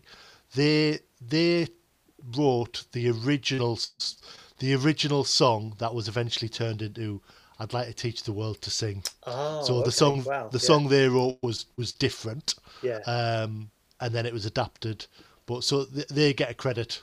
They get a credit for that. Um, let me see. They did a did a few. That's probably the most famous one. Uh, da, da, da, they collaborated with the Hollies. Long cool woman in a black dress. Nice. Um, Sunny Honey Girl by Cliff Richard. I know you're a big fan. Um, so yeah, they were they were quite a big deal. Um, And, and throughout the film, we get the the sort of variations of the sort of theme that is an instrumental. It's like slow, speeded up. It's it's, it's really nice. but but then you've also got this fuzzy electric guitar sound. Yes, yeah. It's very, it's quite a funky soundtrack, isn't it? It was the soundtrack's by a guy called Sam Sklair. And what was it Um, composed especially for the film, or was it library music? No, it's it's it's especially for the Yeah. film. So he he's doing this very fuzzy, quite unusual guitar sound throughout, and it's often to the tune of "This Is Your Life," Timmy Lea. But then you've got that, um, you know, the da da da da da da da da da da da da, and it's that it's that fuzzy. I mean, obviously you'll have to uh, splice it in if you can, but that that fuzz guitar, it's a guy called Yeah. Sam Sam Sklair Wow. um, who he was obviously from a, a, a I think a European background, but born in Newcastle. Uh, he's still around, I think, and he lives in South South Africa. Wow. Uh, but he was he's he's on Discogs and stuff like that. The Sam Sklair Quartet, Sam Sklair Sextet. So he's a, a multi instrumentalist. Um, so quite an unusual. I don't think he did much of this stuff. So quite an unusual fit. Um, so it just adds another interesting sort of dimension layer to the film. Yeah, it does. It, it certainly. I mean, it, it just adds to the yeah the, the, the quality of the film, really class. Yeah, compared to definitely. the others Exactly, mate, yeah. genre. Um, so, was it any good? So, unfortunately, it it got it get, gets lumped in with the rest of these sort of films in, in the critical appraisal of the time. Uh, you know, words like tawdry and vulgar just get bandied around for this type. I don't think the reviewers actually watched them properly. To be honest, they just No. wrote a uh, another you know vulgar entry in the tedious you know sex comedies. You know, it, it, uh, there, there's hardly any good reviews from the from the time, is there? um, yeah, just that's just lazy critique in my opinion. Um, and it's almost if I was if I was um, privileged enough to be paid to review films, my mindset wouldn't be to go into a film wanting to hate it, wanting to not like it. My mindset would be going in with you know wanting to like the film and and essentially giving it a fair hearing. And I don't think any of the reviewers at the time did.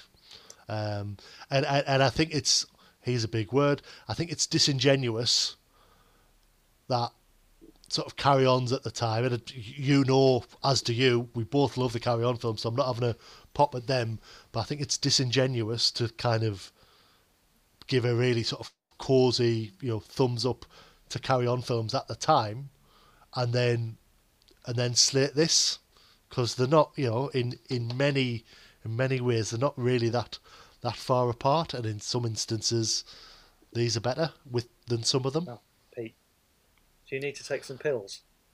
After I'm not rant? trying to incite. well, but it's true though, Calm isn't it? down. no, I know what you mean. I'm sorry. I know what you mean. Uh, it- it's true. Um, all these films we discussed, I've never seen one good review. Um, I mean, e- even more contemporary reviewers kind of slate them. Um, what's that one from Kim Newman I was looking at? Just, he gives it one star. You know, Who's she? Kim Newman. Oh, Uh, that's really lazy. Sorry. Yeah, I know what you mean. Um, but anyway, it's uh, it goes on. It pretty much says the same sort of things they were saying in those days. So I want to say, uh, Kim Newman ends his review by saying, "These are one-star films. and proud of it." I mean, nobody sets out to make a one-star film, do they? That's just lazy criticism, if you ask me. Yeah, and this is this is why I think you know podcasts like this, um, books like you know David McGillivray's and um, Simon's, you know Bible, um, are important to, to reset the balance. We're, we're not sat here, I'm going to have another rant. We're not sat here saying these are misunderstood masterpieces by any stretch, but there, there is merit in, in in these films, and Confessions of a Window Cleaner is just as good as, if not better than, many of the 1970s uh, spin-off comedies that we've we've we've talked about.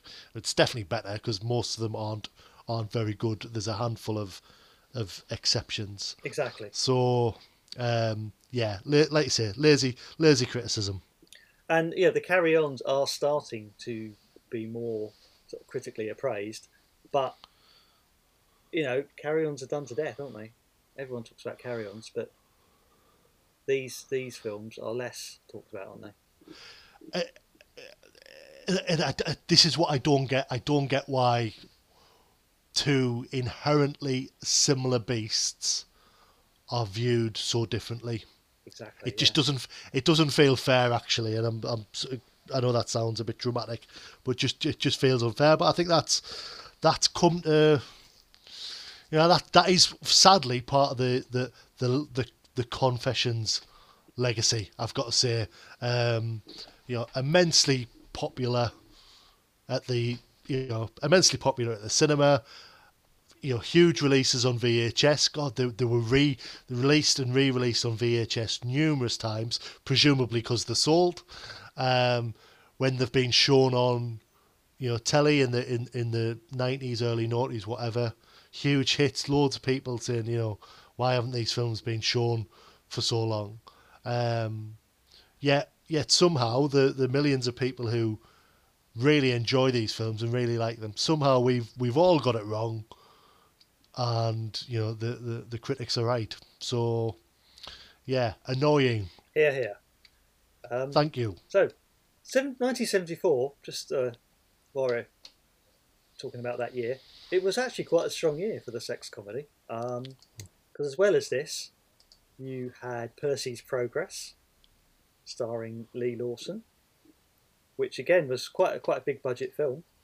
Yeah. Um, you have uh, Can You Keep Also, Up? also, also starring uh, Judy Matheson. Yes, yes. Can You Keep Up for a Week, starring Robin Askwith's mate Jeremy Bulloch, um, which is, uh, for me, it's uh, quite a masterpiece of the genre. Um, and Eskimo Nell, which is often described as the, the Citizen Kane of the sex comedy, isn't it? It certainly is, um, Um, with with justification. Um, Eskimo, Nell's, Eskimo Nell, we'll talk about it one day, but it's unusual because it's kind of taking the piss out of that whole genre even then, isn't it? Yeah, to to to to, uh, to, to to much success, I would say. Yeah, and uh, so they're they're the sort of big guns, um, but we also at the other end we have the dreaded amorous milkman. Oh, was that 1974? I thought that might have been earlier, actually. No, it's the same year. Um, I guess it's you know carrying on the theme of the you know window cleaner, milkman, plumbers. it's yeah. all you know, they're all at it. And then you've got the one of the most. This really is a dreadful film, starring uh, Roger Lloyd Pack, aka Trigger. Oh, what's what's it called again? Confessions of a Sex Maniac. I think that was actually renamed after Confessions of a Window Cleaner came out. It's not its original title. Ah, right. Um, it, it's not as sinister as it sounds either. It's about an Is arch- that? I, I've seen that, but I can't remember it. Is it? it- the basic plot is that he's an architect uh, and he's trying to make a house in the shape of a woman's boob, and he has to goes around trying to find the perfect boob. It's a bit niche. somebody, somebody, somebody funded that. Jesus Christ! I know. It's crazy. Can you it? imagine the pitch? So yeah. So anyway, so, so it's quite a big, big year for the sex comedy. There's lots, lots going on there. the the I think the you know obviously the the the big studios announced when they were make when when when they'd started work on films and that a film was in the make in the making um and I think there was probably a, there was obviously a lot of people quickly rushing to to cash in, basically. Definitely, definitely, yeah. Um, so now here, here we're going to have a bit of fun. Um, so apparently, according to Greg Smith, the producer of Confessions, hmm he said that the following people all turned down the role of Timmy Lea: Dennis Waterman, Richard O'Sullivan, and Richard Beckinsale. So, would they have been a fit? These people? What do you think? Um, Dennis Waterman, definitely not. That would have been a whole different beast. If Dennis Waterman was Timmy Lea. I don't think Dennis Waterman had found his sort of comedy chops by then. No, but this is that almost when when did Sweeney start? Same year, seventy Yeah, so there's no way he could have been Timmy Lea. He's too much of a tough man, isn't he? And I hate to say this, he was probably just a, a year or two too old Yeah, by then. certainly. Um, and I, th- I think you know Robin was possibly older than the role he's playing, but he's He he's away with it. boyish. Yeah, yeah, he's boyish, and uh, you wouldn't have described Dennis Waterman in 1974 as boyish. No. Richard O'Sullivan? Again, I don't think he would have had that innocent sort of manner that Robin brought to it. Well, you know, Man About the House started in what 1973. Yeah. He's got he's got grey hair then, and I don't mean that in an age Yeah. ageist way, but he genuinely has salt and pepper Yeah. hair then. So again, he he this it wouldn't have worked. No. I think Richard As, Beckins. as fabulous as he is, Yeah, no, he wouldn't have. I think Beckinsale could have done it. he would have had to. This sounds like nitpicking. He would have had to do a southern accent. Ah, okay. Was he? Was he? Right. He's Yeah. he- he- he's probably, I suspect, sort of Midlands, Derbyshire way. Yeah. I might be wrong. I think he is. yeah. Um, And that feels like that feels like him. That feels part of him. So to to see him do, I don't know. But you're right. I think out of all of them, he's he at, certainly at that stage still had that boyishness. Maybe could have it, it possibly could have worked. Yeah. But Um, they turned it down, so we got Robin. Thank the Lord for that. Yeah, no, absolutely. Um, I mean, you know, Robin's admitted himself um, that you know lots of people, lots of people didn't want to do it and turned it down. A um, couple of other names, you know. So we talked on the previous podcast how apparently there's a contract with Robin Nedwell's name on it. Yes. Um, Again, I think he uh, he looked a bit more grizzled, didn't he? Even then, yeah. not not in a Uh, bad uh, way. He just looked a bit more lived in his face. Yeah, um, and we obviously made the gag in the previous podcast that maybe they just maybe the uh, the uh, courier delivery boy just the took the uh, Robin, yeah. got the Robin. But no, it, it, it wouldn't. have- It's a, a thought that did occur to me. Obviously, our Robin, as in Robin Askwith, um, played Mike in the big screen version of Bless This House. I wonder if Robin Stewart from Bless This House He could have was been, ever in yeah. the. I mean, um, it, from what from what I read about this whole genre, I mean, all these names were always buzzing around every role that came up. You know, Yeah. this time. Nicky Henson. Yeah, you know, Hywel Bennett would have been probably around in the Mm, Maybe, maybe getting on a bit by then, though. yeah. Speaking of Hywel Bennett, can I seamlessly segue into some trivia? Yeah. So, John Le Mesurier also appears with Robin in Stand Up Virgin Soldiers, Yes. which is is a sequel to the original uh, Virgin Soldiers, and and Robin is playing the the role played by Hywel Bennett. Wow. That is a good segue. Uh, and the role that John Lemez plays in Stand Up Virgin Soldiers was played in the original film by a fella called Michael Gwynn.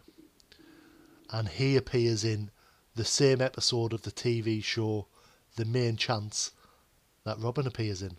Wow. It's just so Yeah. incestuous, isn't it? It is. um, I, this is the kind of stuff that keeps me awake at night, to be honest. Um, another question for you: Who was Susan George's body double in Straw Dogs? Wasn't Judy Matheson, was it? Nope. Helen Mirren? Judi Dench? Sue Long. No, it wasn't. It wasn't. Leave leave Dame Judi out of this. No, it was Sue Longhurst. Oh, wow. Okay. And and actually, in terms of her credits, she must be one of the most prolific in this Yes. genre. Yeah. She's in absolutely tons. See, i in Um, another, but for small quirks of fate, I think Susan George would have ended up in this type of film if she hadn't, you know, gone a certain way in her career. But she was around, you know, of that. You know- you know I Yeah. mean? Yeah, but Yeah, no, definitely. These little quirks of fate you get in your career, but she's someone who would have probably ended up in films like this if she hadn't have had the, you know, Well- she went in. You know, Judy Geeson did end up in these films. Yeah, yeah. So, like, do you know what I mean? That's the kind of that is the flip side. So, yeah, that that that I you would know, say that. someone like Linda Hayden was doing very similar roles to Susan George in the late sixties. Yeah, yeah. But their, you know, the careers just veered off in different directions. I and I don't mean this in a um, what's the word I'm looking for, um, sort of sexual way. I would I would take Linda Hayden over Susan George every day of the week. You don't mean that in a sexual way. No, I'm talking about as a, as an What, actress. take her out, you know. For, No, for. Fed, come on, Fed, stop being silly. I, I literally mean if I have, if I'm casting a, it's 1974 and I'm casting a film, um, and I've got the option of Susan George and the producers, the, the executive producers are saying you've got to go with Susan. She's the best. Blah blah blah. Yeah, yeah. I'd, I'd have I'd have given them a Sid James two fingers V sign, and said no, I'm I'm holding out for Hayden. Yeah, I, I know what you mean. Yeah, I do know what you mean. Well said. Thank you. Um, So, shall we conclude our discussion? well, I've got one more bit of absolutely pointless trivia that Excellent. will will not change your life for the better in any way. so you know when you know Timmy, uh, new to the game of window cleaning, we assume. Yeah, he's already doing um, multi-story blocks in one of those weird lifts. yes, yeah, the, the, You know the what I mean, self, the- the, the self one- kind of pulley, you pull, it, pull Yeah. yourself up on the lift, yeah.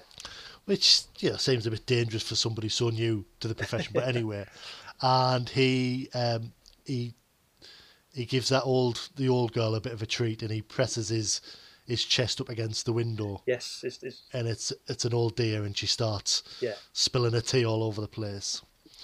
Well, that is an actress called Tottie Truman Taylor, and she was the first person to play Aunt Sally on telly in a series called Wurzel Gummidge Turns Detective in 1953. wow. So this is obviously predates predates the Pertwee one. I Yes. no idea there was a one before Pertwee, but wow. Uh, there was there was radio versions as well. Ah, okay, okay.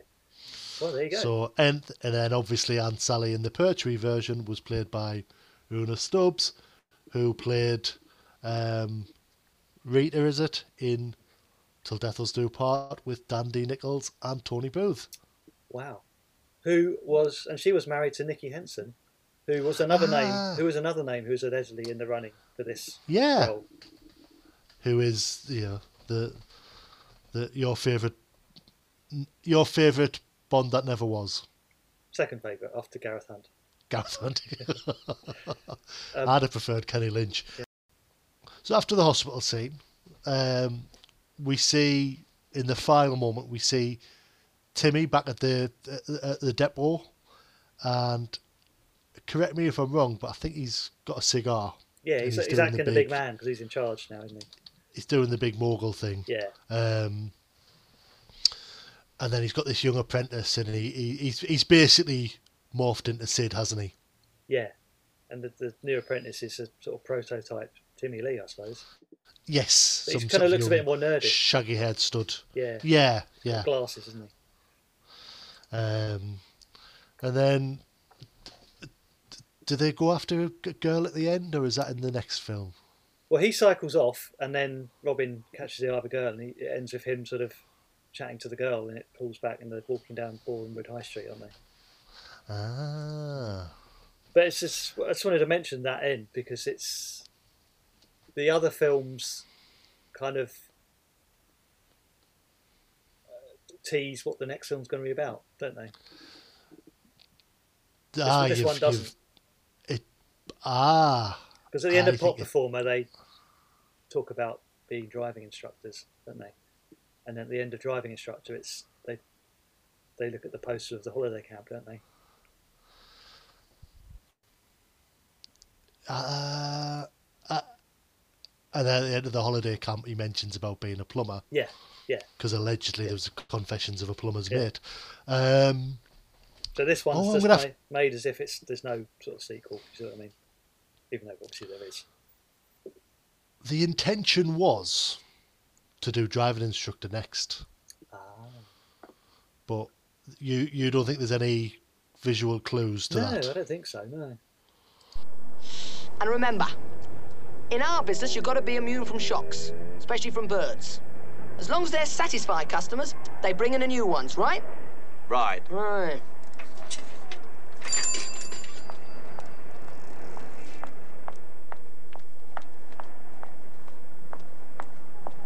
If you ever want your windows cleaned.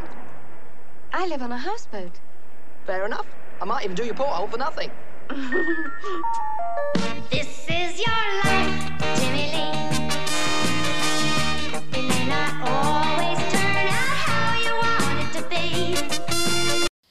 So to conclude, what do we think? Uh, I think it's I think it's a I think it's a very good a very good uh, British comedy film. I think it's got a bit of a coming of age, no pun intended, coming of age aspect to it, a la Here We Go Around the Mulberry Bush and like even Gregory Girl, Gregory's Girl later on, uh, in a standalone context. It isn't my favourite of the of the films. Um, it's at best my third favorite Mhm. possibly fourth favourite Wow. actually. Maybe it's, find, it's finding its feet, isn't it? Well, that that's kind of partly it. I think the, the the scene is set, but I think they I think come the next film, like everyone's really clear about what what the film wants to be and what the characters are and what the dynamics are. So yeah, I, I do think there's an element of that. I agree with you. It's a very well made comedy, and I think it's unfairly lumped in with quite a lot of the other sex comedies. Uh, this is just more of a straightforward comedy film, I think.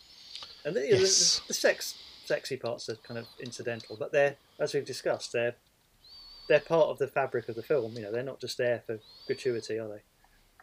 No, it's um, and like I said at the, I think I said at the beginning, it's only it's only on recent re-watches that I've fully appreciated that those those sex scenes are are part of the comedy, not not in addition to the comedy. Yes. Um, for you know uh, thrills and spills purposes, so to speak. Um, and and I think that's a I think that was an extremely clever move on. I think you know. I think that was Robert Askwith's input actually Yeah. in terms of saying you know we're, we're going to do this for laughs, um, and obviously the, the, the, the filmmakers went with it, and I think that I think that serves the films really well. Um, because it, it adds to the it adds to the comedy. It it it, it doesn't it, it it therefore doesn't make them feel particularly sleazy or seedy. And frankly, some of the imitations when they suddenly have these you know unexpected and in, on some occasions quite full on sort of almost porno scenes. Well, it it know it does it does it is seedy and it you know, it feels seedy, and these films are totally excused from any of that um, because they set out to make, like you say, nobody sets out to make a one star film. They set out to make a good film, and And they did. and it shows. Yeah, Yeah. absolutely, mate. Superb. Thank you, Pete. Thank you, mate. It's been a, a- Um, a full and frank discussion. It has. We've really had a mass mass debate about this, haven't we? Certainly have. Um, So, a joke never gets that- old. Yeah, no, no. Well, you know, this, this whole podcast is basically about um, flog, flogging jokes to death. Um, so, yeah, thanks for thanks for going through it with me, um, and I will catch you on the next one. We, and in terms of the next one, hmm, Well, to be we to be see. confirmed. We shall see. Thank you, Pete. Thank you, mate.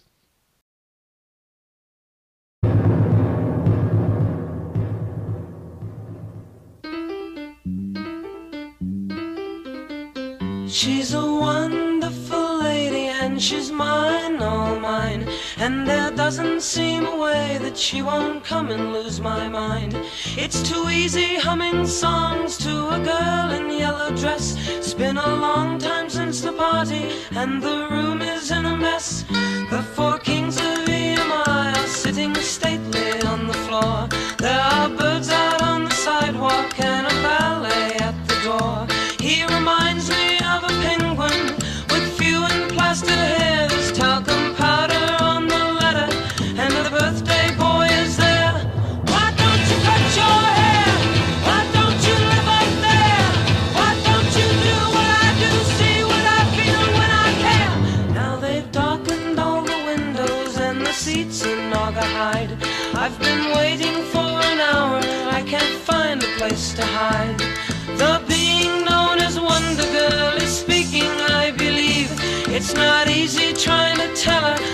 shortly have to leave.